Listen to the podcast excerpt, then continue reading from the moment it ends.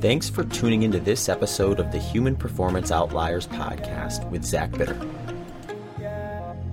All right, everyone, welcome back to another episode of the Human Performance Outliers podcast. I am your host, Zach Bitter. I have an exciting announcement to make. I am offering a chance to win a free thirty-minute consultation with me. Entering is very simple. Just share an episode on any social media platform, tag me, or send a screenshot to h p o podcast at gmail dot com. This is important because if you don't tag share with me, I may not see it and be able to enter you in the raffle. You can enter as many times as you want. There will be a winner announced during the show intro at the beginning of each month. I appreciate all the listeners who have participated in this so far. It really does go a long way in helping me grow the show when you share the episodes you like with your friends, family, and followers. Also, a new way to enter the raffle is to submit a show review on your favorite podcast platforms. Other ways to support the show is you can head to the show landing page, which is just zach bitter dot com forward slash H P O.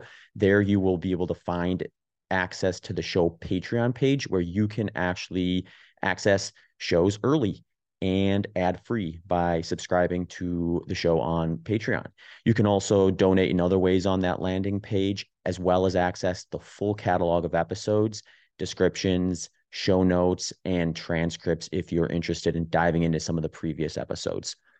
I do want to give a quick shout out to my Endurance Training Simplified series of episodes. It's gotten quite long, so I listed them in the show notes. You can link to each one of those there, but if you're looking to start your endurance journey or just really fine-tune it, I have a whole series of episodes that deal with just training principles in general and the different components that go into it between like easy running, speed work with short intervals, long intervals, long run development, the mental side of training, all sorts of different stuff. So check those out in the show notes if you're interested in refining your endurance training.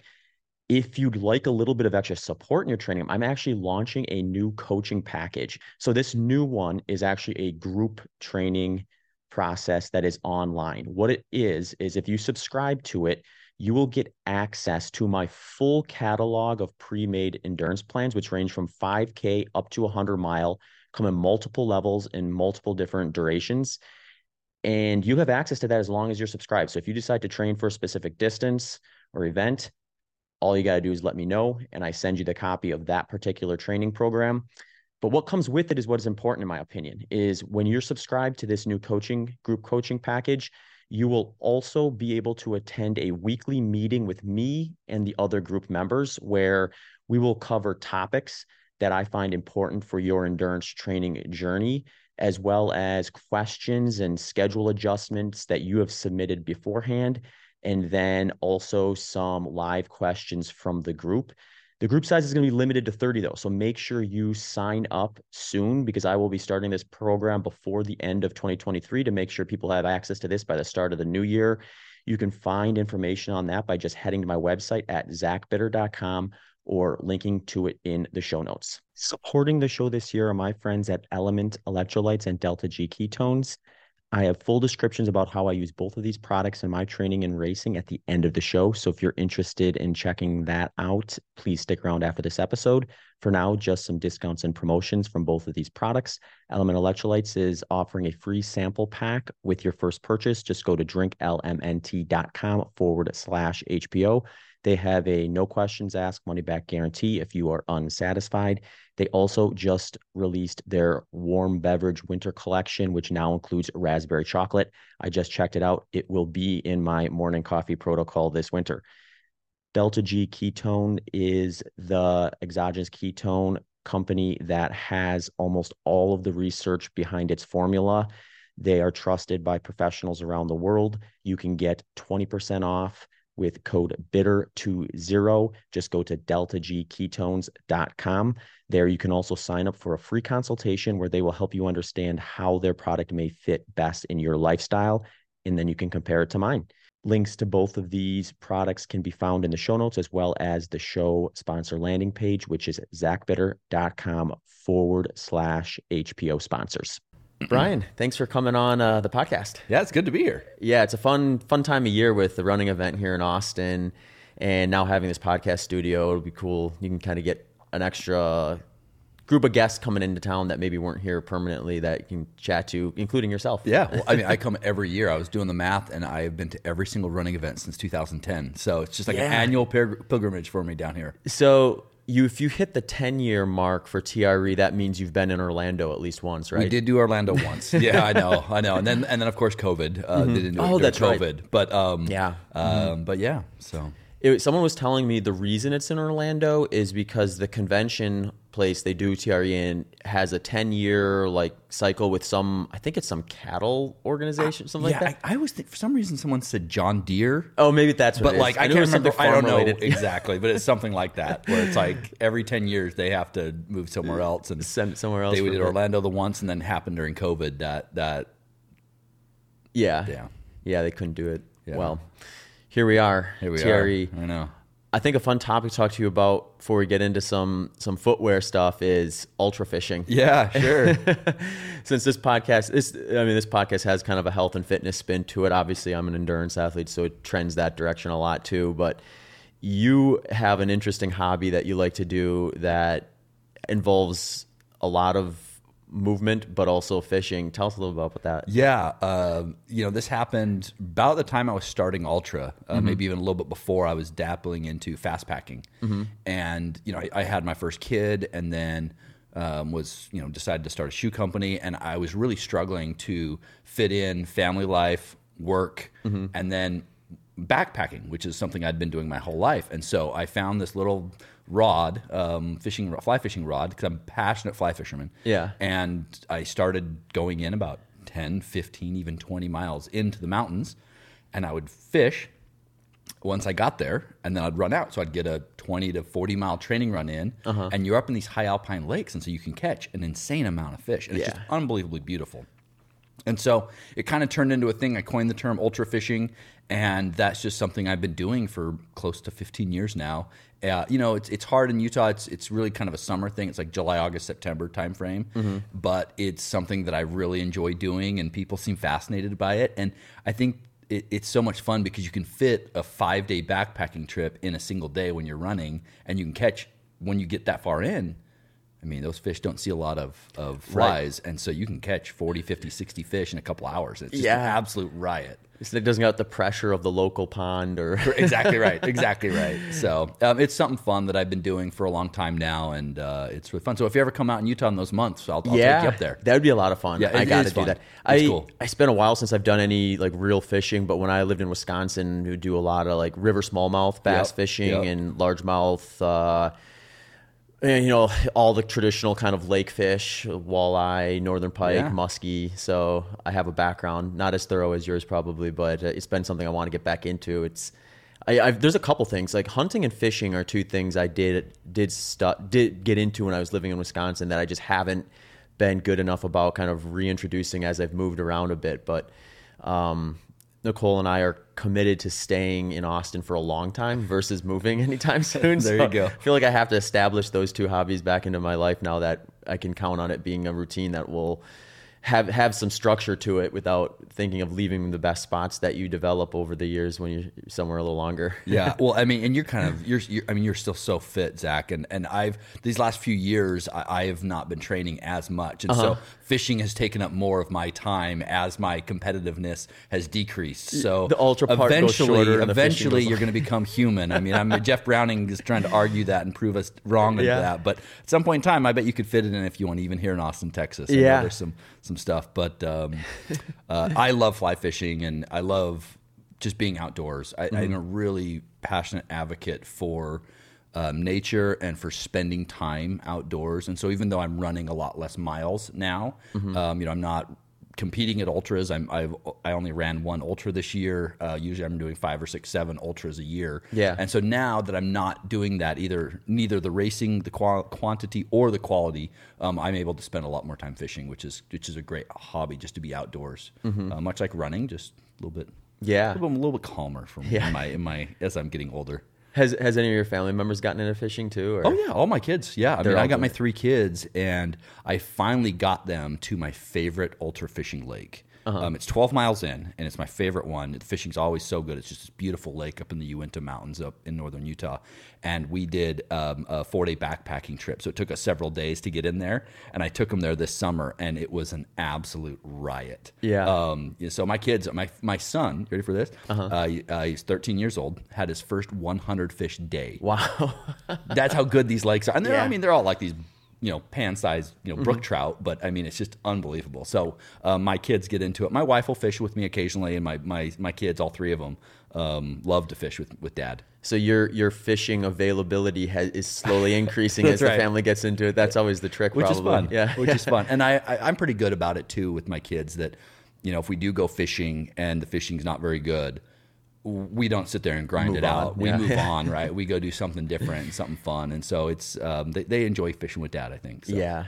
It, Utah is still kind of one of those like semi sneaky mountain states where it, yeah, I've kept my mouth shut where it, yeah.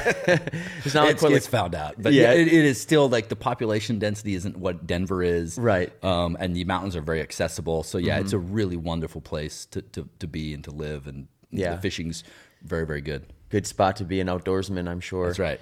One of the interesting things about what you do with that that kind of made me want to talk about that, along with just kind of the relative interest of it, is one thing I've seen in ultramarathon running, and now it's even just endurance sport in general, is there's this bigger wave of people getting into the sport that sort of came from something different. So for you, like, well, I mean, you were you were kind of maybe an exceptionist, but there was someone who's like, if they're a fisherman and then they realize, oh, I can get way better fishing if mm-hmm. I'm fit enough to get mm-hmm. out into those spots that are really hard to get to. Yeah. Or the hunting community has been a big one where, yeah. and I see this a lot from my coaching, where I'll have people reach out about, you know, training for something, and I'll ask them, well, what's your background? You do the whole like intake stuff, and they'll be like, oh, you know, I'm a I'm a backwoods hunter, and a lot of times it's like Cam Haines or someone yeah. like that who yeah. kind of really pioneered, I think, that type of uh, an approach where, hey, if you're gonna be going similar to what you're fishing stuff, but with with the hunting angle, they're not just sitting up in a deer stand like I was in Wisconsin. They're actually going out miles and miles into the backwoods to, you know, find whatever they're hunting for, and that requires a skill set of fitness that is pretty well maintained with a running background if you have it. There's so. a lot of those in Utah. There's mm-hmm. a lot of the ultramarathoning crew are are hunters and, and go out hunting. And I'm actually reversing that. Mm-hmm. So my goal next year is I've never I've never hunted in my life. Uh-huh. Um, but my wife and I are really trying to eat a, extra clean, and sure. we live in a great hunting area. Um, and so I'm that's one of my goals next year is actually to get into hunting. Yeah. Um, so uh, we'll see. So I'm I'm the opposite direction of that, but I have seen that as well. Uh, we've seen a lot of that, and even with Ultra, um, there's certain groups that have adopted our shoes, and th- that that endurance hunter is someone mm-hmm. is is a person that has adopted Ultra quite quite a bit. We've never really sought that out. We've never advertised for it. Um, the yeah. through hikers, you know, for people hiking from, you know, Mexico to to. Um, Canada. Yeah. I mean, it's like we're the number one shoe. So it's kind of fun how all the, the life and everything kind of just intertwines itself into each other. Yeah. Yeah. That's a fun topic. I know. Let's jump into that, because like Ultra has been around now since two thousand ten is the technical date, right? Well, we launched the brand in early two thousand eleven. Okay. So we mm-hmm. showcased the brand. Um, we were basically a Ponzi scheme in two thousand ten um, at, here in Austin, Texas. It was, we were three guys in a basement, and yeah. we had no money. We were literally like trying to write orders to showcase to investors to order us shoes. We, we uh-huh. had no money. We hadn't launched the brand yet. Um, and we, we got sixteen orders at the running event in two thousand ten. And we took that to an investor, and he was able to to purchase our first round of shoes, which launched in April of two thousand eleven. But yeah, it's been, I mean, twelve and a half years, and it's since launching the product, and it's we've we've gotten surprisingly big. It's been yeah. fun. It's been a crazy road. It has. Yeah, I've been fortunate to, obviously you're the man to talk to, one of the three probably, in terms of kind of having an inside look at Altra Footwear from the very beginning to everything that goes into getting to the size it has today. I've been along for the ride for a while. This is my tenth year as an athlete. That's amazing. Worked for the company for a bit in the middle there That's too. Right. And it was like, so I have some perspective as well, which is why I want to talk to you to about some of this stuff. But so when you start, like, so you're at T R E, you have essentially a concept mostly. Yeah. We had some prototypes, some prototypes. Yep.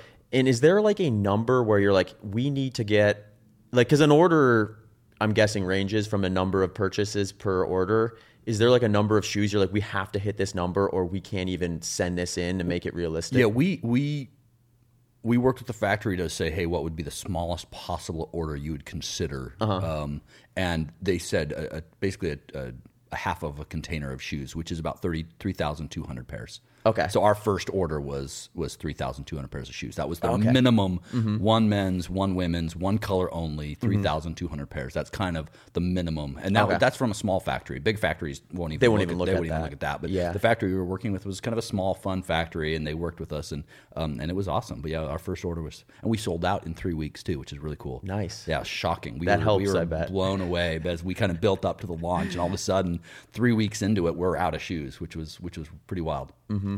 Does what kind of feedback did you get in terms of who was the original customer? I think the original customer, it's an interesting group. I think it was very much minimalist centric, yeah. mm-hmm. but our concept itself wasn't minimal. We had the same four foot cushioning of every other brand. Yeah, you know, we started by hacking off the heels of our shoes, mm-hmm. right? At the at the time, pretty much every brand on the market, the heel was twice as high as the forefoot in the midsole, mm-hmm. right? Yeah, twelve twenty four, right? That's, That's right in the midsole, standard. And then you had you know five millimeters of of the sock liner, five mill four or five mm-hmm. millimeters of outsole. So it's you know twenty two millimeters of stack height in the forefoot, thirty four in the heel, mm-hmm. right? That's pretty standard with the twelve millimeter drop. And so our sh- first shoe we launched was a twenty-two millimeters of cushioning in the forefoot, and you know, and mm-hmm. um, with with zero drop, our our coin our, our term that we coined. And so we had, our, I think, our early adopters were very minimalist. Mm-hmm. We, I think, weren't as minimal as maybe some of the early adopters, but that's who really broke into it. They were the people who tried out the ba- the barefoot shoes, and they were just like, that's fun for a little bit, but this isn't realistic if right. I'm running a marathon or if I'm running long distance or if you start out for the first time. Yeah, it's interesting because it seemed like at that point, kind of in that, in that time frame, actually, there was kind of a minimalist movement that yep. came through. Yeah. And kind of a wild time, in my opinion, because the way I describe it to people is like, you want strong feet, yeah. you want strong Absolutely. lower legs, and like the goal should be to get to a race or an event or a project with as strong a lower legs as you can. And then like obviously putting a shoe on on top of that can be very advantageous because now you kind of have like a really strong lower leg foot, and now you also have this this this item that is going to hopefully get you a little bit further yet. Yeah. And where you go from there is usually the question with footwear, is, and what kind of item is going to extend that that race day. But then there's also the training, so you have to have a, a, a product that's going to allow your foot to get to that point in the first place. But it's sort of like when the minimalist movement came through, it was almost like people decided, hey, I'm going to get strong, and I'm going to go and I'm going to meet up with this like professional strength athlete, power lifter who's been doing this for two decades and just jump right into their routine. yeah, it's like, no, it's not going to work. Yeah, you kind of have to start out like at a different spot. And from my perspective, that's kind of where Ultra sort of slid in, where yeah. you'd have like your your barefoot minimalist shoes that had been on the market to some degree and then got a little more momentum from books like Born to Run yeah. and just the minimalist movement. But then there was like sort of that wave of people jumping into the deep end, so to speak, finding out you can't do that. yeah. And then figuring out, well, where is the where's the balance here between continuing on in my traditional running shoe, traditional hiking shoe, and getting to where I want to be or find that like sweet spot. And Ultra sort of fit that middle territory absolutely really well. We always said we're the we're the benefits of both, right? Mm-hmm. We're the benefits of traditional footwear because there is a level of cushioning, their same amount of forefoot cushion, right? Mm-hmm. Um, but you also get the benefits of the minimalism in terms of the zero drop, the foot shape, a little more flexible in the shoe and so forth.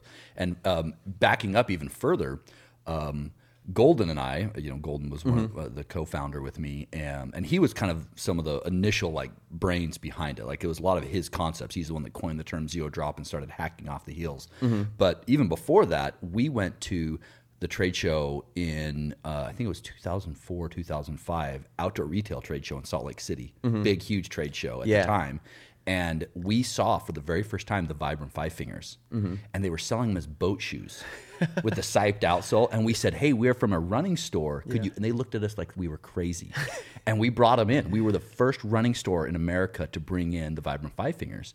And the, interestingly enough, we were when we were selling these Five Fingers, we never once recommended or sold them alone to somebody. Mm-hmm. It was always an add-on sell. Oh yeah. Right? It was, mm-hmm. hey, you know, after your run, go put these on and maybe do a quarter mile, half mile cool down. That was something we used to do a lot. Uh, we met the first day of high school, Golden and I, at cross country practice. Yeah. And we would finish all of our runs barefoot on grass. Mm-hmm. Um, kind of do strides and a little cool down, warm up on, barefoot on grass. So that was something we always kind of believed in, but it was never of this is the end all be all. It was this is a strengthening tool to get your feet stronger so you can handle those longer miles, handle that marathon and so forth. And so when we initially launched Altra, that was very much the benefits of both. That was one of our kind of t- of terms. It was never minimalism's the end all be all. It was the, hey, there's great benefits to minimalism, right? Mm-hmm. And there's great benefits to traditional footwear. We're the middle ground between the two.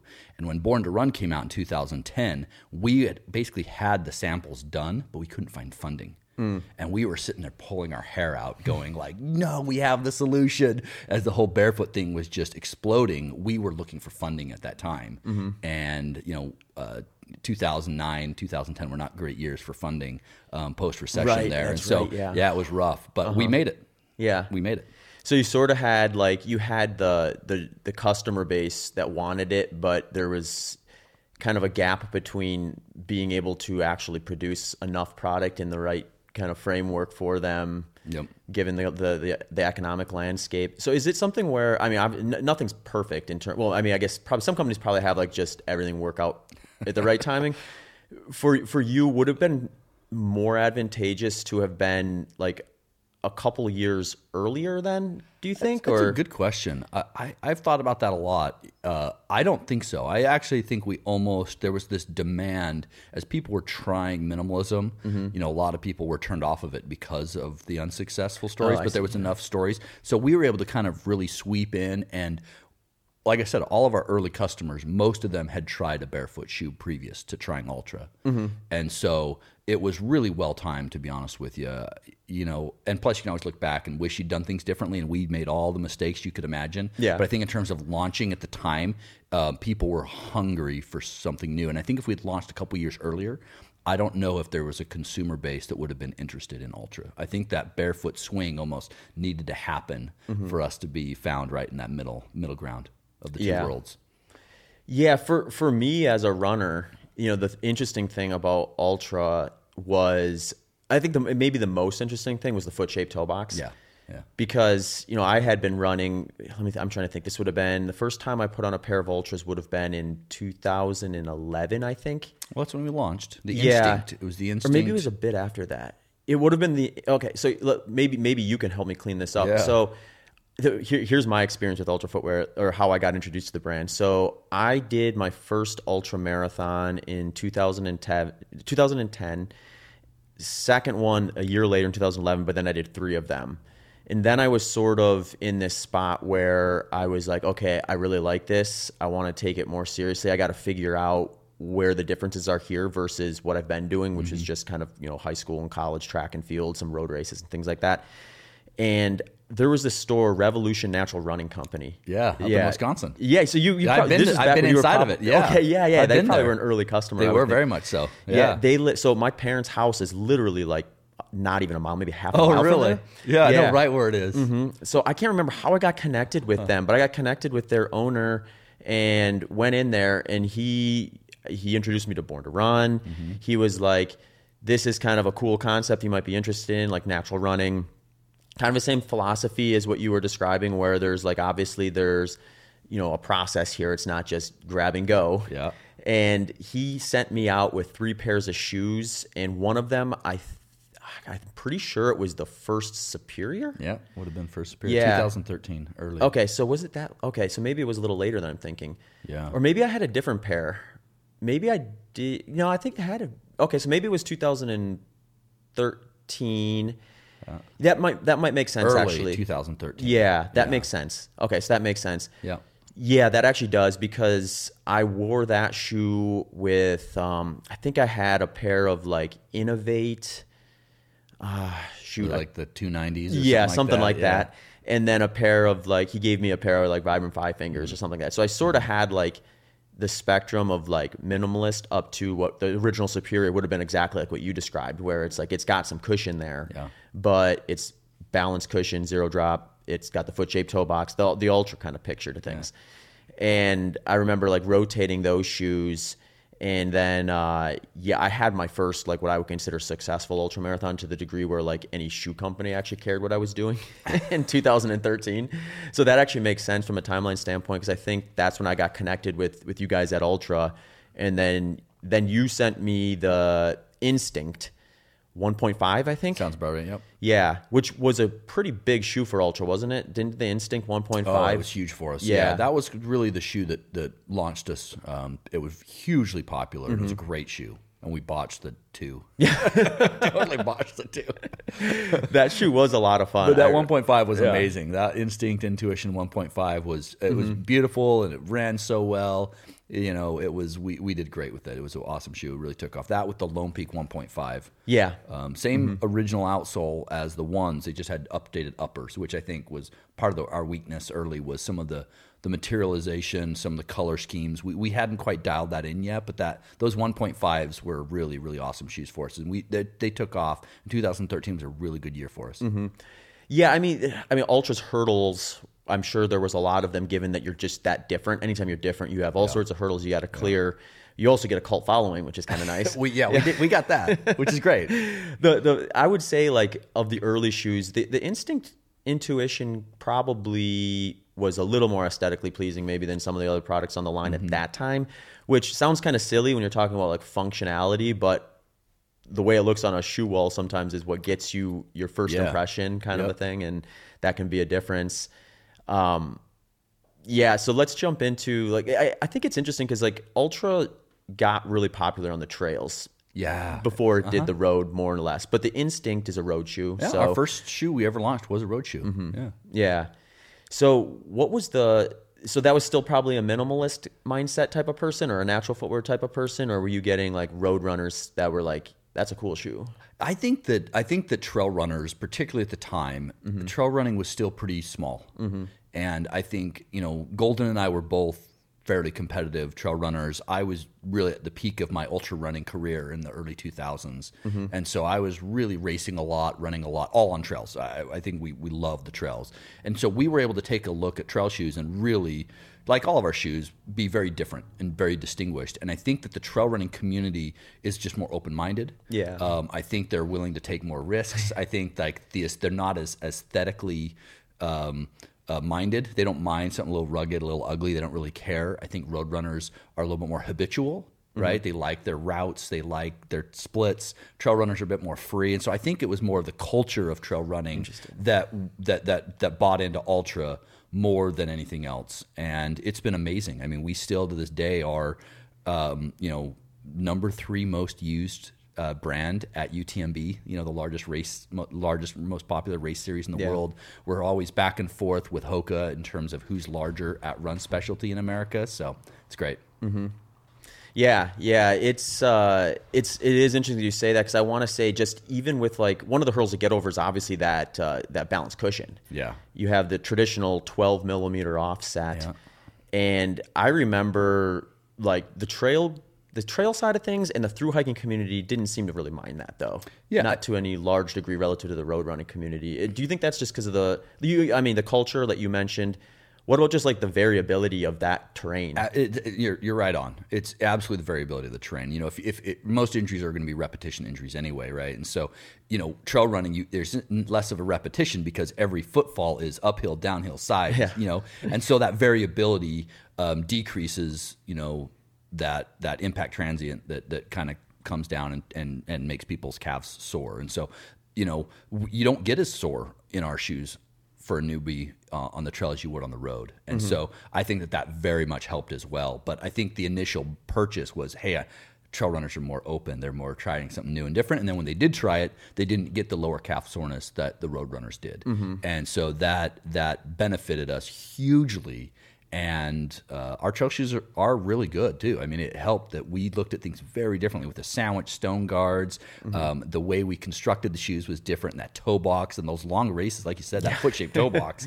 I hear it all the time. Oh, my gosh, my no blisters. My feet are so relaxed and comfortable. So it all just kind of is a combination of things, and we're really proud of our trail heritage, our trail running um, shoes themselves, and um, yeah. Mm-hmm. And they're all, oh, by the way, all of our trail shoes are named after mountains in Utah. Yeah. Initially, yeah. yeah. The Lone Peak, Olympus, Timp is named after Mount Timpanogos, and then, of course, Superior. Yep. Um, is, a, is a mountain right above Alta uh, Ski Resort. So. Yeah.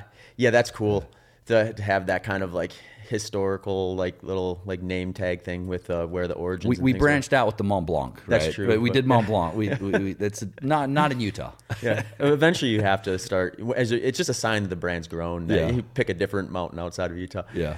Uh, one thing I wanted to ask you about too, with kind of just the idea with footwear design is, I mean, you have a foot shape, which is, you're changing the shoe enough at that point where I think people think, oh, cool, I have more room for my toes. That's a huge win.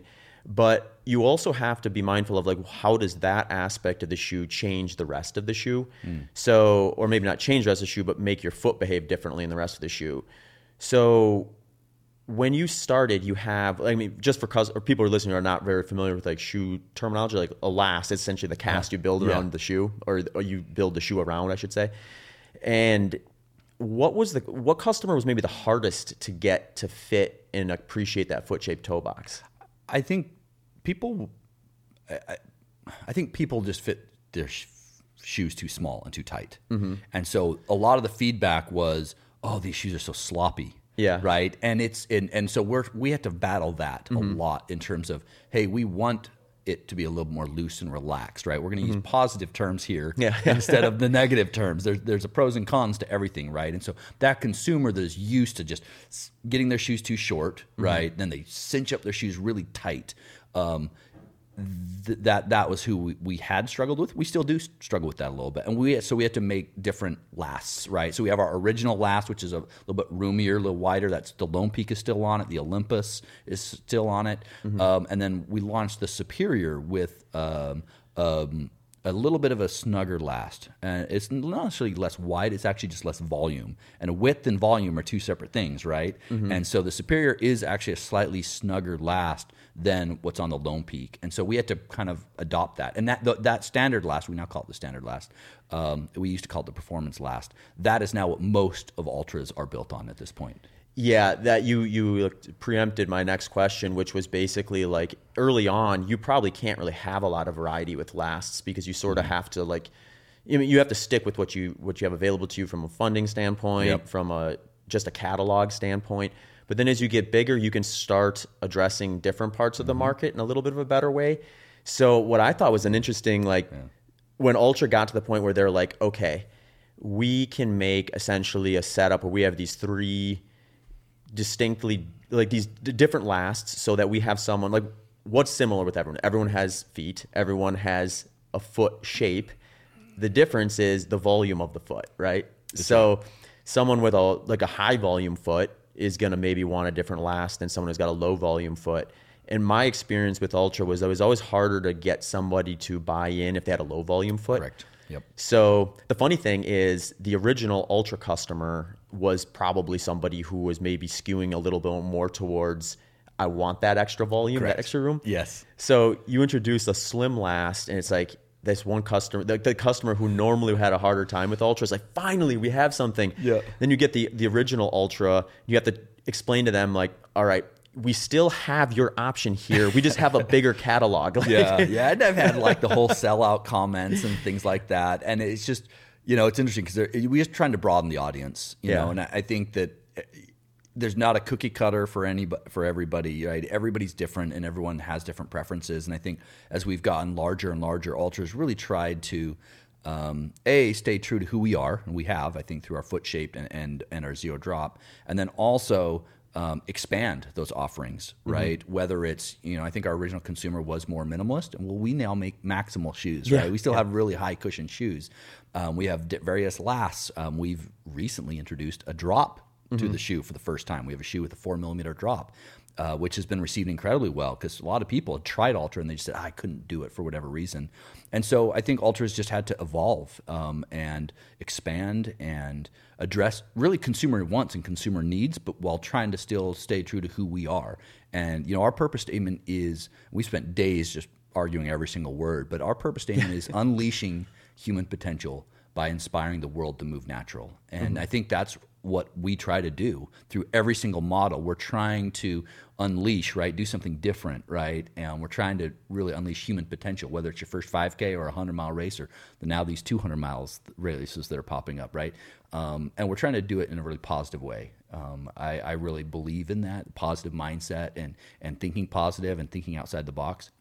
We want people to move, right? It's not about running, it's about moving. Mm-hmm. And then, of course, we want them to do that naturally. And I think that that's something that uh, we've done from day one. I think we're still doing that to this day. Uh, maybe not quite as pure as some of the the diehard original shoe that we launched, but I think that's something we we do talk about as a brand internally, and it's something we still try to believe in in everything and try to do in everything we do and believe in. Sorry, that got a little... No, little I think it's interesting to me because, like, I have my perspective being with Ultra for quite a while, relatively speaking.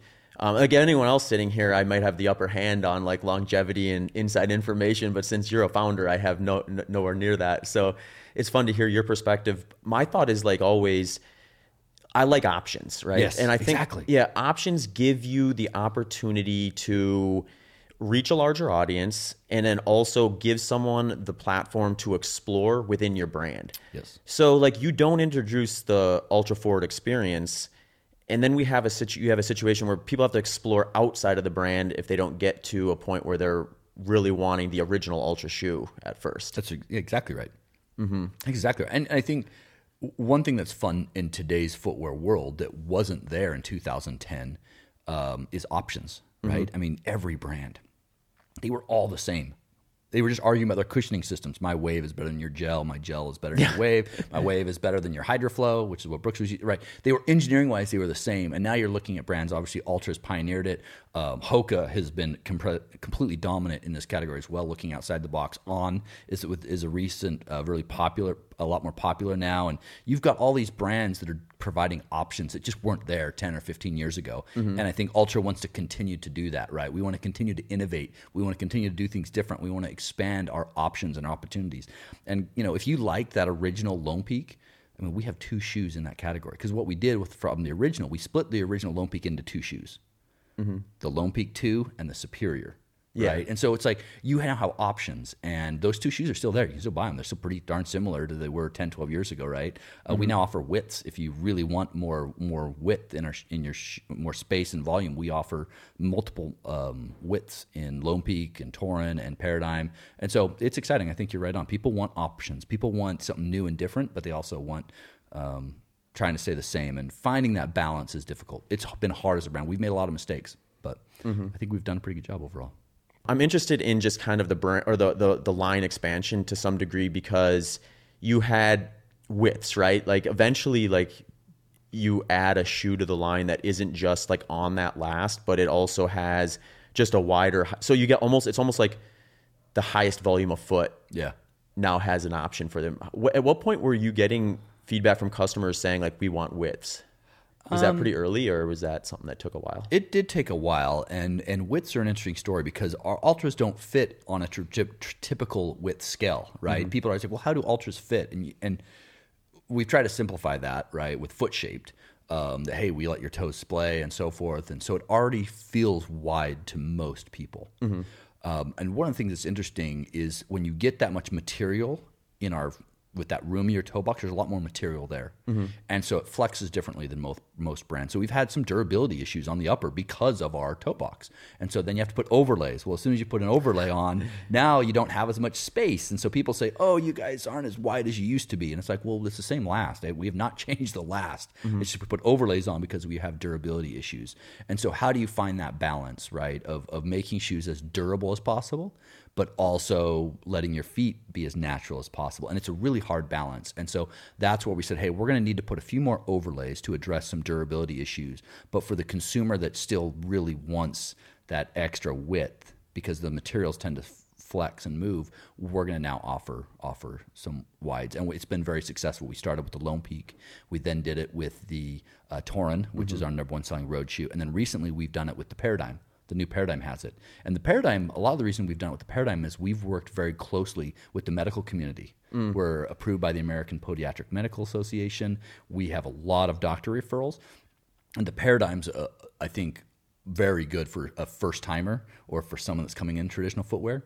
And a lot of it is those insoles are really taking a lot of space, the orthotics and insoles that, oh, that yeah. doctors and podiatrists build. And so a lot of the widths also accommodate those a little bit better too, that are um, have more space. So we offer it in three models right now. We're probably going to have one or two more in the near future, right? And so um, we're just continuing to expand and listen to our consumers and adapt the best we can. And we've made a lot of mistakes. Don't get me wrong. Like I can go back over the twelve, thirteen years like, oh, we screwed up this shoe, and oh, we messed up this, and oh, that mesh wasn't as durable as we thought it was going to be. So we've made a lot of mistakes, but at the same time, I think that um, you know, I'm still on, on the leadership team. I was the president for a long time, but now I, I focus more on strategy and P R.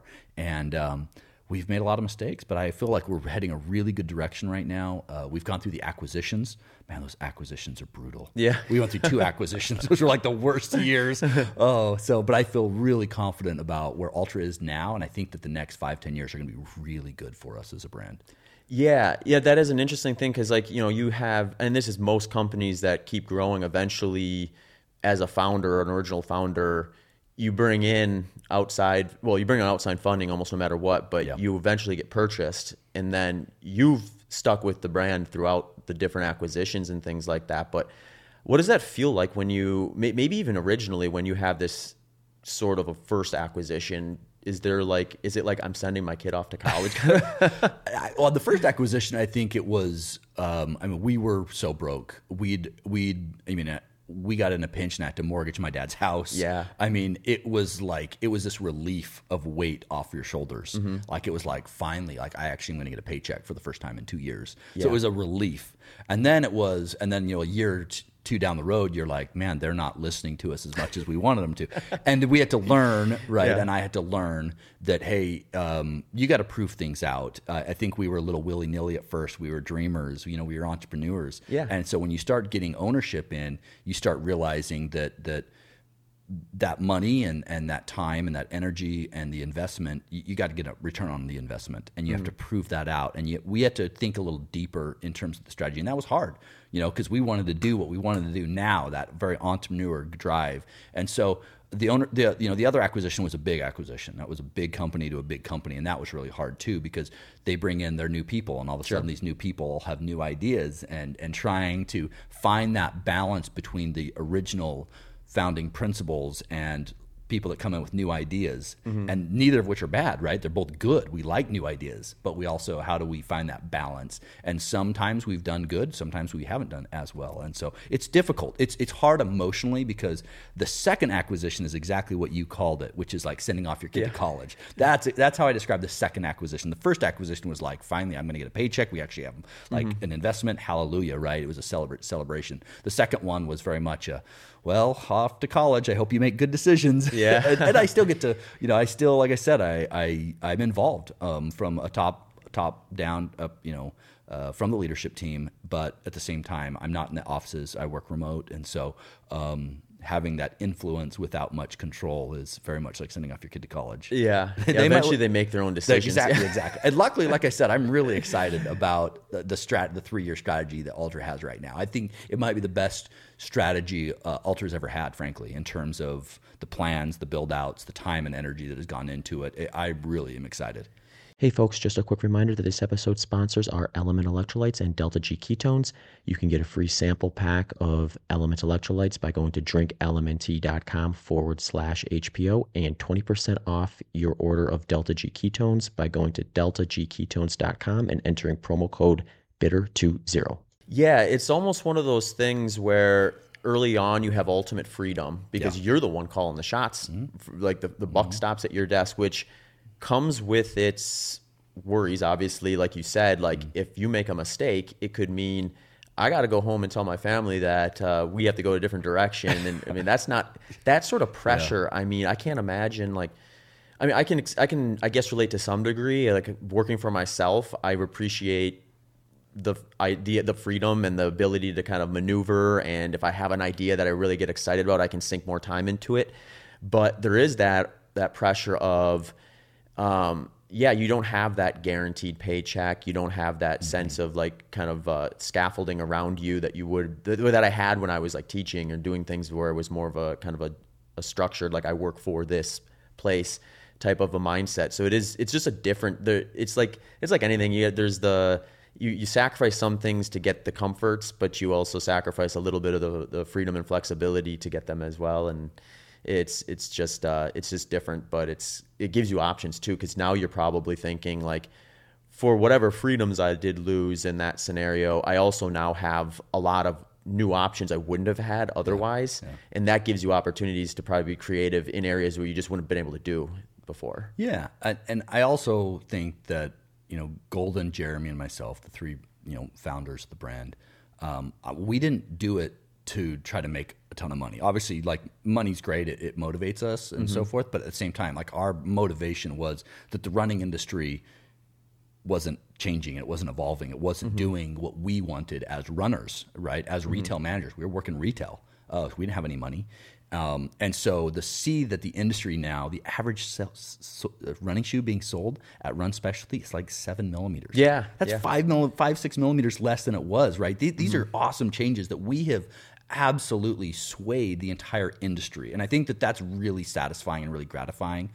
Um, but when you get that ownership, um, they, they care about one thing, yeah, they, yeah, money. Right. And so it's like, how do you blend this balance of, of hitting your revenue numbers and hitting the profitability targets that you want while still like trying to be a dreamer and change the world? And, um, I think Altra's done a really good job of balancing that. Not perfect, but given our circumstances, I, I'm really proud of, of what we, the choices we made, why we made the choices. Um, it's, But it's hard. Mm-hmm. It's not easy, but it's been it's it's been a roller coaster for sure. Yeah, it, it is interesting to see the running market change and be able to see that like this was something I know Altra directly impacted.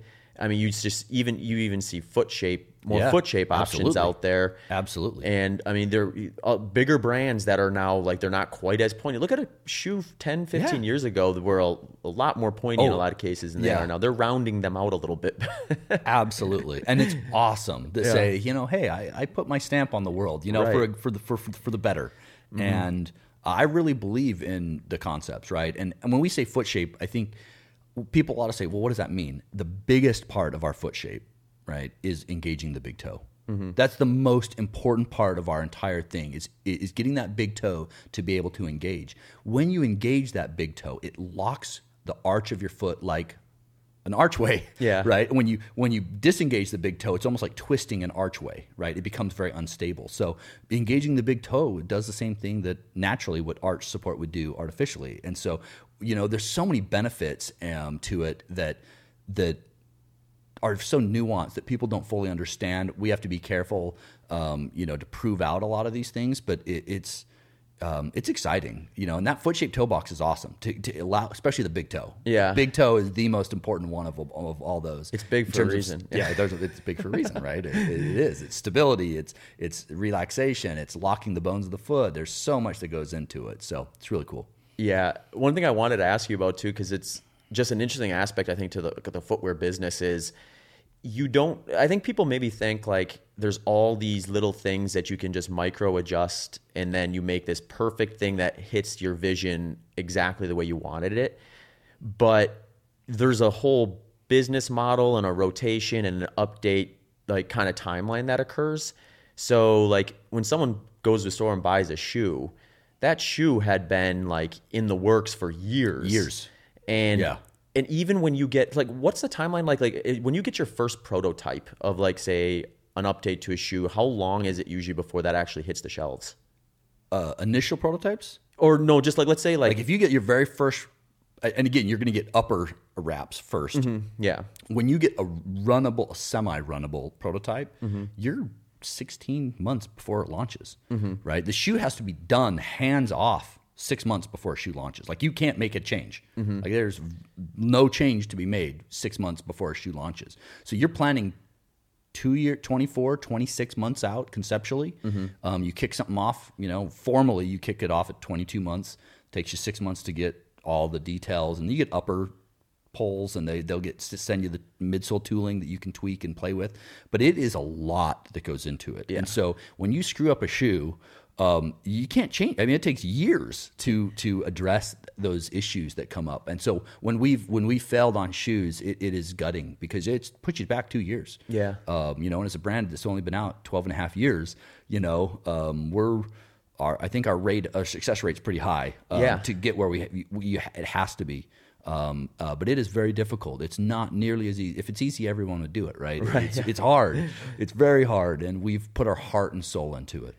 Yeah. And, and I'm sure there's a certain level of, uh, just, you get that last prototype before, you know, you have to send it off, and you're just at that point, you know, this is what's going to go to market, and you put it on your foot, just hoping it feels the way you want it to feel. Yeah. Yeah, I mean, through the prototype, we usually have a pretty good idea. Uh-huh. You know, six months out, we know if it's going to be, we know kind of a range, yeah. right?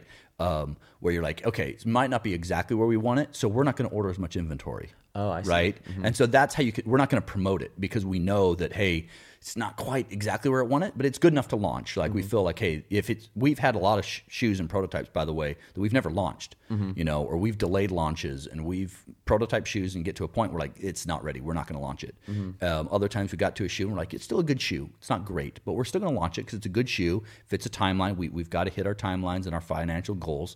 And so you launch a shoe knowing that, hey, it's probably might be a B minus, but we're not going to market it, right? We're not going to put it in as many doors as, as mm-hmm. we might otherwise want it. And all of a sudden, on that second or third iteration, you start fine-tuning it and you get better. And all of a sudden, um, you get shoes for us like an Escalante or a Torin or yeah. a Lone Peak that, like, they're pretty dialed right now. I yeah. mean, they're really good. And you might ebbs and flows on certain models. Um, you know, right now, I, I'm I'm testing the Lone Peak nine right now. Uh-huh. I've been testing it for months, and it doesn't come out for fourteen months, you know, and I've been testing it for the last four months, right? Yeah. So it's like, and I'm all pumped for the Lone Peak nine, but the Lone Peak eight hasn't even launched yeah. yet, you know? And so it's hard. Like, all of a sudden, here I am in the podcast telling this, but it, you're that, we're thinking that far out. It, yeah. it takes a lot of time and effort and energy and money um, to launch a shoe, let alone a whole brand of shoes like we have. Yeah. Yeah. I want to zoom out a little bit with just the running industry is in general, because I just think of just, you're thinking of your own brand's philosophy and your customer base, but there's also this whole greater running, like, market that is shifting and adjusting mm-hmm. over the years, and you have to start, sort of operate within that loading zone to some degree if you want to maintain. Yep, absolutely. One of the biggest things I think that has changed since I started running was the uh, the the super shoe. Yeah. So we went from having a scenario where on race day, the lower, the firmer, the lighter you could get, the better performance you're going to get out of your footwear, to almost a complete opposite, where yeah. now we have to regulate how high you can stack a shoe on race day, because the more you stack, essentially, the better return you're going to get out of that new super shoe technology. Yeah. So I just try to think of it through the lens of, like, a brand of, okay, we had we kind of built our catalog to some degree around how do we prepare. I mean, obviously, there's more than just racing included here. There's just people who run for fun and who, where, like you said, like the, the Paradigm has a medical component mm-hmm. to it. Yeah. But generally speaking, it's like when you're thinking of, like, how you're going to structure your lineup, you also are to some degree, what is someone going to wear at the end of the day when they're going out to the race they're preparing for? Mm-hmm. And when that shoe goes from something that is maybe as small as you can get it, get away with, and everyone's gonna be different there. People are gonna race in max cushion shoes before super shoes just because that's what got them to the finish line. But how much does something like that change just the catalog in general when you have a, a big shift in the market like that? It's it, it's huge, and if you're not prepared for it, you get left flat-footed. Mm-hmm. Um, you know, Ultra, because these shoes really are mechanical advantages. I mean, that, that's, yeah. I mean, that's what they are. Right. Mm-hmm. And so wh- how much mechanical advantage is too much? And as a brand that has kind of pr- prided itself on doing things naturally, like our purpose statement, where's the blend? You know, our, I think we've, we did a really good job with our original Vanish Carbon shoe mm-hmm. where it had more flexibility to the shoe. Um, we have the new Vanish Carbon two coming out here in March. Um, which I, it, the performance is absolutely fantastic, but w- where is mechanical advantage and how much is too much? And, you know, we got a little, you know, it's been hard. How do you keep up with these trends? Mm-hmm. You know, um, the pendulum swings all over the place, and you have to be, um, Uh, malleable as a brand, or you're going to get left flat-footed. And that the super shoe thing's a huge. I think it's going to get bigger. I don't know about you. Yeah. I think in the next two, three years, it's going to have to. they already are regulating it. Mm-hmm. And where is that regulation going to come? I'm I'm not a big fan of heavy regulation, but at the same time, these are mechanically advantage, advantageous shoes. Yeah. It, it is. I mean, the, the research on them is good. It There's, is. Yeah. There, it's not. This isn't just fluff. There is real and legit research taking place on these foams and these carbon plates, and it's real advantage. Mm-hmm. Might only be two percent, maybe it's four percent, I don't know, but the six percent, eight percent, what, how much, you know, yeah. I mean, it is there. It is, it is quantifiable. It is, you, it's, it's interesting. And, and I, it scares me, to be honest. Yeah. Yeah. L- I, less as a brand, I think Altra will be, we're going to be sure. fine, but it, personally, uh, it's kind of like a, mm-hmm. oh my gosh, like, well, how much is too much here? Right. Yeah, at the end of the day, we're talking about like a portion of the market. So from like a brand standpoint, it's like, yeah, we need to respond to this, but it's also not necessarily like, I don't think there's going to always be, like, if you think of your greater customer base, there's always going to be room for like different shoes than super shoes. But when when you get to racing, it's it's like you said, there is a, a performance mechanical advantage with yes. that. Even yep. the lower performing options out there, and some of that, I think I think the biggest issue I have with it is there's a a range from one person to the next where, like, Agreed. If we both put on the Vanish Carbon or we both put on like another super shoe, one of us might get four percent, the other one might get two percent. One of us might get six, the other one might Correct. Get two. So when you think of like the pointy end of the performance spectrum, that's the difference between being on the podium at the Olympics and not being on the podium in the Olympics. Absolutely. If you're a high responder versus a no yeah. responder or a low responder. Yeah. And so that does change the sport to some degree, not just the marketplace, I guess. Yeah, and it, it I think we talk about it in terms of elite athletes, mm-hmm. um, but um, a recent study came out, and it's ninety plus percent of the cells oh, yeah. are going for mid to back of the packers. I mean, oh, this, this is not this is not just for the elites. These are for people who, I need my P R. Yeah, yeah. I need the Boston, need Boston. qualifier. Yeah, yeah. Right. These are that is also where it comes into play. And so the the wave of cells of super shoes, historically like track spikes and things like that, that's your percentage of cells is tiny. Mm-hmm. These super shoes are actually moving the needle mm-hmm. for the first time in racing shoes. It's not just about the elite athletes. It it is quantifiable, and so your mid-pack runners are very, very interested. And so, you know, as as a brand, as Altra, you know, I think we have a really good solution. It's a great shoe, but it it it, it has motivated every brand has had to up their game in terms of midsole foams and carbon, and particularly a lot of people think it's the carbon plate that produces the benefits. It's the interaction between midsole foam and carbon plate mm-hmm. um, with a rockered forefoot, right? All of those things factor into those performance updates, and every brand has had to go, oh crap, we yeah. got it, it's it's let's get our R and D. We've really got to do some advanced prototyping.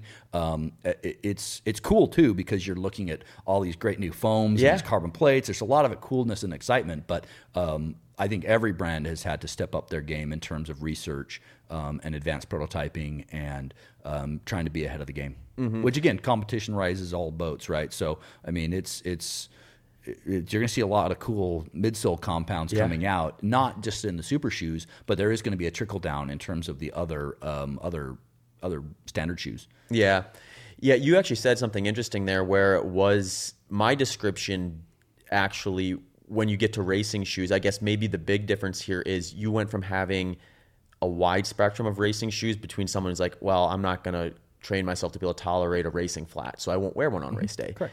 To where now, the way these shoes are built, everyone yeah. can kind of use, like the first person, the last person can sort of get away with the same shoe, regardless of how they, I mean, you want to wear those shoes too, just to get used to them to some degree, but like, generally speaking, you're a lot more likely to say, take a super shoe, go to a race, and not have an experience that just the shoe is like problematic for you versus I've been running in max cushion shoes and I'm going to put on this racing flat and go and run a marathon. That may end a lot worse for you, and you may not have that option available because of that.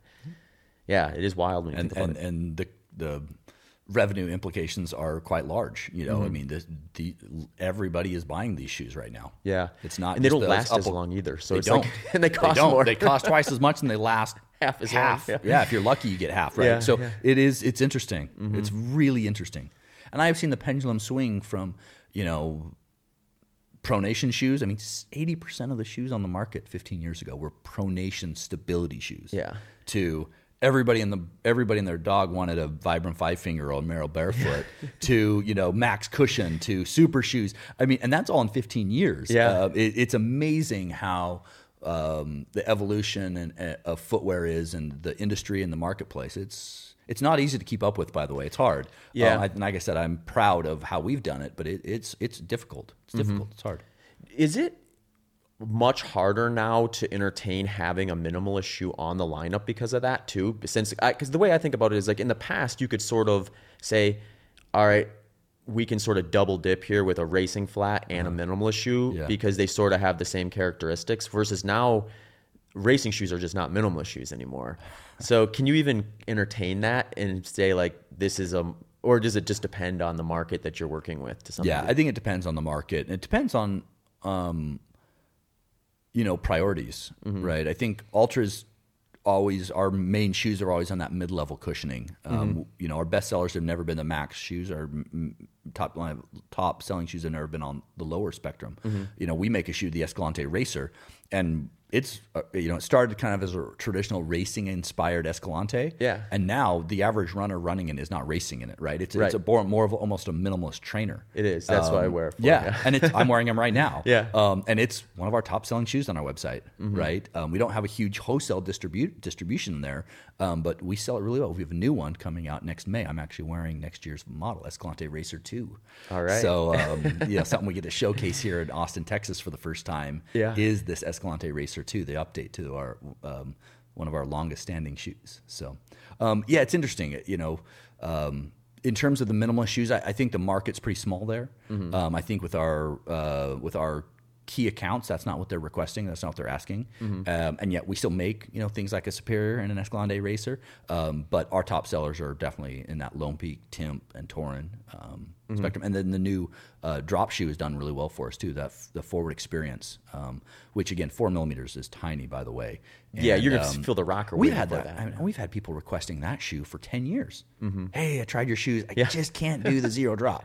You know, we did we we prototyped transition insoles that would actually have like like yeah. wedges with stickies. Yep. To take, and we never launched that. Mm-hmm. Um, so we've talked about doing it for a long time. We launched a few months ago, and it's the reception's been huge. So again, always have to evolve. You always have to look at what are your consumers requesting, what are your key retail partners, what is your brand brand philosophy, and how does all that blend and move? It's mm-hmm. it's a it's a delicate balance, and it's not easy. But I think we've done a pretty good job. Yeah, and and maybe just given the timeline that we talk about with shoe development stuff like that, it plays into this. But if is is something, if you could go back and do something differently in the mm-hmm. early days, do you think adding a drop shoe as like a transition shoe would have been something you had done earlier, or is it just so. the right time? I think it, I think this is the right time. To be honest, I, I would have rather done it a couple years earlier. Mm-hmm. Uh, but we went we had some prototypes um, and some designs back from like two thousand eighteen, two thousand nineteen. Mm-hmm. But two thousand nineteen was our big acquisition year, so we had, oh. went through a huge acquisition. Yeah. They moved the you know big acquisition, big dollars, uh, big company, publicly traded. Company bought us, moved the company from Utah to Denver, yeah, and then COVID happened. Yeah, there's that wrench. And too. So it was like we basically lost like two years of prototyping and mm-hmm. advanced de- development. So I, I don't know. I didn't. I don't think we should have done it ten years ago. I wish we would have been able to do it two or three years earlier. Mm-hmm. But given our acquisition, the move to Denver, and then COVID, um, it is what it is, and this is when it happened. Yeah, yeah, that's right. There was the whole like. disruption in the supply chain, as well as I'm sure just the manufacturing process as a whole was probably problematic. So yep, you weren't probably absolutely. doing a lot of new things inside that frame or inside that window of time. Yep. yep. Yeah. There's all sort of outside forces. It's, it's I like talking about this though, because I think like it, listening to it, if I put on my like non I know what's going on in the shoe industry hat and put on my like, I'm just an average runner out there wondering why they don't make the shoe I want. Yeah. Hearing this stuff, I think it kind of resonates to a degree in where it just kind of like, says, okay, I get it now. Like, I know I want that shoe, but it's really unrealistic for me to be asking for it because of this. Or yeah. if I do ask for it, I have to be patient because, first of all, there has to be a market for it. It can't just be me. And second of all, it has to go through this long iteration of development, yeah. prototypes. Well, yeah, and you get with parent companies and, and you know, not if you work for a big, large parent company, you, you, you're going to understand this uh, more. What in, in any industry, right, mm-hmm. is that there's going to be years where they're going to invest in you.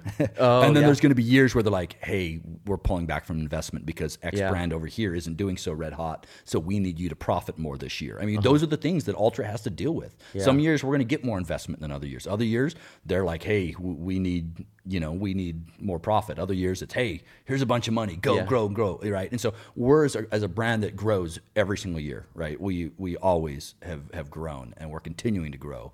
Um, I battled that where it seems yeah. like every other year it's, hey, here's a bunch of money, go, go, go. And the other years where you're like, you've got to pull that money back. And you're uh-huh. sitting here just scratching your head going, okay, I, I just got I, I got to do, I, I got to do what the, you know, what, and like I said, I, I do think that our, um, you know, V F Corp, the company that owns us, I, I actually think they're a really good company. I think they've got really high ethics. They treat their employees pretty well, but I mean, it's, it, there's, other brands are struggling with within the V F Corp portfolio at certain from, from at certain time frames, and so you have to kind of respond to that. You know, and mm-hmm. every never nothing is ever as black and white as it seems. Everything's always a little more nuanced and layered than people think, and that happens with our the footwear company. You know, we have a colorist that quits, and all of a sudden, yeah. you know, we have to scramble for that next season's colors. Mm-hmm. You know, we made we that happened recently. We had a whole season um, a year or so ago where we launched some shoes, and the colors were not vetted out properly because we had someone quit, and all of a sudden the colors that year that that season were not very good, yeah and we had a lot of complaints and issues, but it, those are the type of things that really affect. You have a colorist quit, yeah and all of a sudden things can go upside down really fast, like we started the conversation with. Looks matter when people buy shoes, right, right and yeah. so those are those type of nuances that it it, it it really makes makes running a company like this very difficult, but mm-hmm.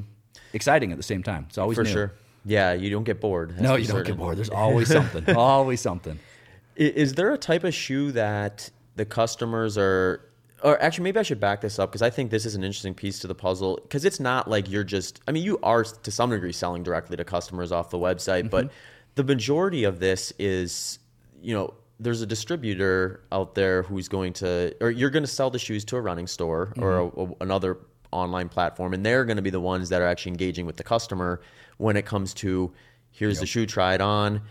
Um, What is it, how do you balance that between like our customers are asking for this, but when I talk to the buyers at the big accounts, yeah. they aren't wanting that shoe, or yeah. how does that work? How it, does you blend all that? It's it's it's nuanced, right? yeah. I mean, Revolution Run, you know, uh-huh. um, which I, unfortunately I think they went out of business. You know, if they ask for something and R E I asks for something, yeah. you know, R E I's got like one hundred sixty doors, right, and, you yeah. know, they do massive volume. So it, it is, there's always a balance there. Mm-hmm. Um, there's always a balance. And, um, you know, how do we do what our consumers want that have been with us for ten years, and how do we say when R E I asks us for something with one hundred sixty doors, mm-hmm. you know, we're usually going to say yes. And so that's why a lot of these options are there. That's why we have as many S K Us as we do. That's why we, you know, we launched with the Instinct, and a few months later we launched the Lone Peak. That's how you go from a road, one road shoe and one trail shoe to, you know, six trail shoes and yeah. seven road shoes, right? Uh-huh. With multiple colors and widths, and, you know, that's, that's how that happens. Yeah. So what I'm hearing is, if you have a complaint, go complain to Fleet Feet and R E I. Don't Honestly, complain. Yeah, to- there's actually, you know, there's actually some truth to that. Yeah. You know, and you know, as we we you know we started at a, a running running store called Runner's Corner. It's a one door mm-hmm. store. It, it medium sized, right? But a single door in Utah, right? Small market, medium sized door. And so how does Altra continue to listen to that person too? Yeah. And that's something that we have tried really hard to do is, yes, obviously R E I and Fleet Feet are, are big players and movers, um, but Altra's always been about uh, independent run specialty. That mm-hmm. that is who our, that's who we like to think of as our most core consumer. Mm-hmm. Um, and and finding that balance is hard, and I think that... Um, uh, It's nuanced. It's yeah. difficult, and you have to try to balance it all. But I think we've done a pretty good job. Mm-hmm. And I think I've said that like twenty times now already. I, yeah. you know, it's like, but that's that's just, that's just the truth of it, right? Right. It's it's you do the best you can, yeah. um, and I can look back on and say, hey, I messed up here and here and here, but I think I've, I'm really proud of my efforts, uh, efforts of the brand, and you know, trying to find that balance. Um, it's never easy, right? Yeah, no kidding. I mean, I think it, I wonder too, just with like Fleet Feet and R E I. They've got such a big customer base between the two of them. I would imagine there's some synergy between like the more smaller mom and pop shops customers sort of having similar, like their data pool of customer needs can't be too far away from like a smaller shop's to some degree, unless it gets real specific. I would think there'd be more difference between those two specific brands, where R E I is more like probably trail based, yep. outdoor based, yep. and the color and the color schemes that they want. R E I mm-hmm. does tend tend to want more earthy colors. Yeah, Rad Run yeah. especially does like the brights, the, uh-huh. the bright colors more. Yeah. um, so you, you you know, as a brand, um, you listen the best you can, and you make the best decisions with the information um, and the situation that you're in. Mm-hmm. That's all you can do. Yeah. Last question or topic before I let you go. Um, one thing I find really interesting about Ultra is because there's this big education piece to that brand, mm-hmm. because like we talked about for a good portion of this interview, they're different, they've yeah. been different. We talked about how there's there. It's not just you directly to consumer necessarily. It's not you always educating consumer. How hard is it to get on the same page with running stores and the employees they have in terms of, this is the message we want to get out that we think is going to be attractive, so someone will even bother putting our shoe on, and then them actually like sharing that message the way you want it to be shared? Well, I mean, that, that's part of why I'm here in Austin, Texas, right? Is yeah. we have this huge trade show where all these run specialty accounts are coming in from all across the country. Um, we're going to pitch them, right, mm-hmm. our fall twenty twenty-four product line, products that are launching next May to next September. Um, and then we're going to listen to their feedback. Mm-hmm. and, um, you know, that's, um, you know, trying to listen uh, while you're trying to tell a story. It, it's always this delicate balance, because we're trying to pitch them our ideas, mm-hmm. and then they give us their feedback, and it takes us six months to a year before we're going to talk to them again. Yeah. And so there's always this delay on that information, right? Mm-hmm. Um, they give us this information, we go back, we huddle up, given the circumstances, we make the best decisions and so forth. So, you know, Uh, I love the running event for that reason, because it's really a gauge for us to see how well we listened s- six months ago or twelve oh, yeah. months ago. Mm-hmm. Um, and we've won more times than we haven't here at the running event, telling that story and giving that pitches. Um, and getting that feedback from them is, um, it's awesome, because most of the time they've been like, oh, we've been asking for that for years. Yeah. This four millimeter drop shoots, I have heard it for ten years at the running. Literally ten years. Yeah. And um, I'm going to show up and they're going to be like, finally, you listen to yeah. us. Um, and a few people will be upset. Oh, you guys sold out. And, right. you know, and you just point them to the original yeah, models. Yeah, you just, you, just you, know, you, you, you take, you know, you take your punches and you roll with it, and um, uh, you go back, you learn, you grow, and you just become better. And, um, you know, that's what awesome. I try to do. You got anything else you want to share, or did I squeeze it all out of you? I think you got. I think you did well. I, you know, I think that, that it's such a great industry to be in, right? Uh-huh. Uh, I think health and wellness um, is so important, and I, it's just an absolute honor to be in the industry and to have Ultra, um, to be as influential in the industry as possible, to keep people healthy, to keep people running, to help people stay out there, uh-huh. right? That's our new tagline, stay out there. And yeah. I love that, because whether you're fishing yeah. or, or, or hunting or running or walking, we want you to stay out there. And um, I, I think that that's something that one of those uh, marketing stories that we've listened to, and, and what is important to people, mm-hmm. and what do they value above everything else. And it's about staying out there, right? Mm-hmm. Health-wise, mental health-wise, et cetera. And I think that that's where Ultra is right now. And um, just love, love, love being a part of the industry and being part of Ultra, and uh, nowhere else I'd rather be. Perfect. Where can listeners find you? And then I'm going to add an extra final bonus question. Where can a listener buy one of your flies? Oh boy.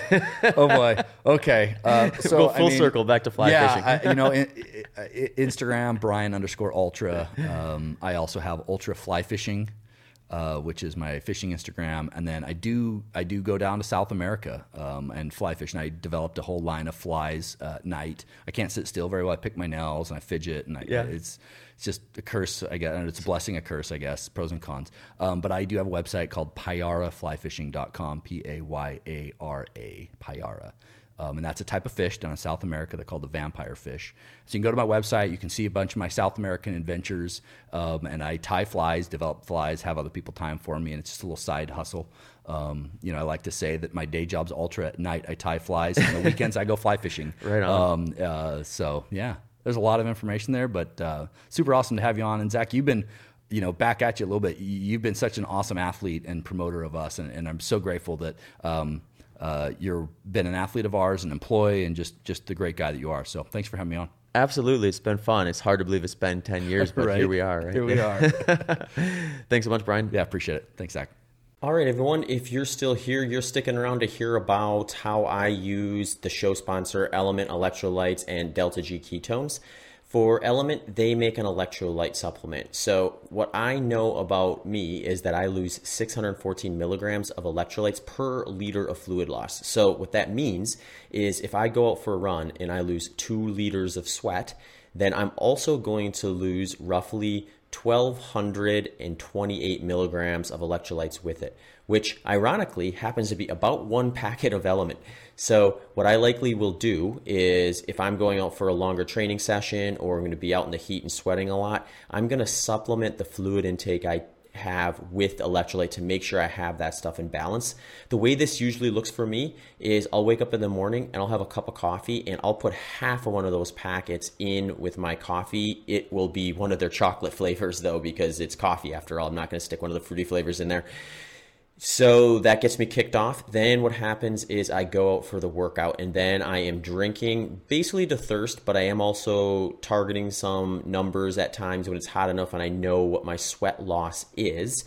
But generally speaking, for every liter of fluid I'm taking in, I'm matching that with six hundred fourteen milligrams of electrolytes to make sure I'm staying on top of that and remaining hydrated throughout that training session. If you're interested in a deep dive and figuring out more about your fluid loss and electrolyte needs, I actually have a couple podcast episodes that might be interesting to you. One is episode three fifty-eight with Andy Blow, where I go over all things hydration. And he talks about how I came up with that six hundred fourteen milligram loss number and how you can maybe find out about yours, as well as how much fluid you are losing with some simple at-home tests.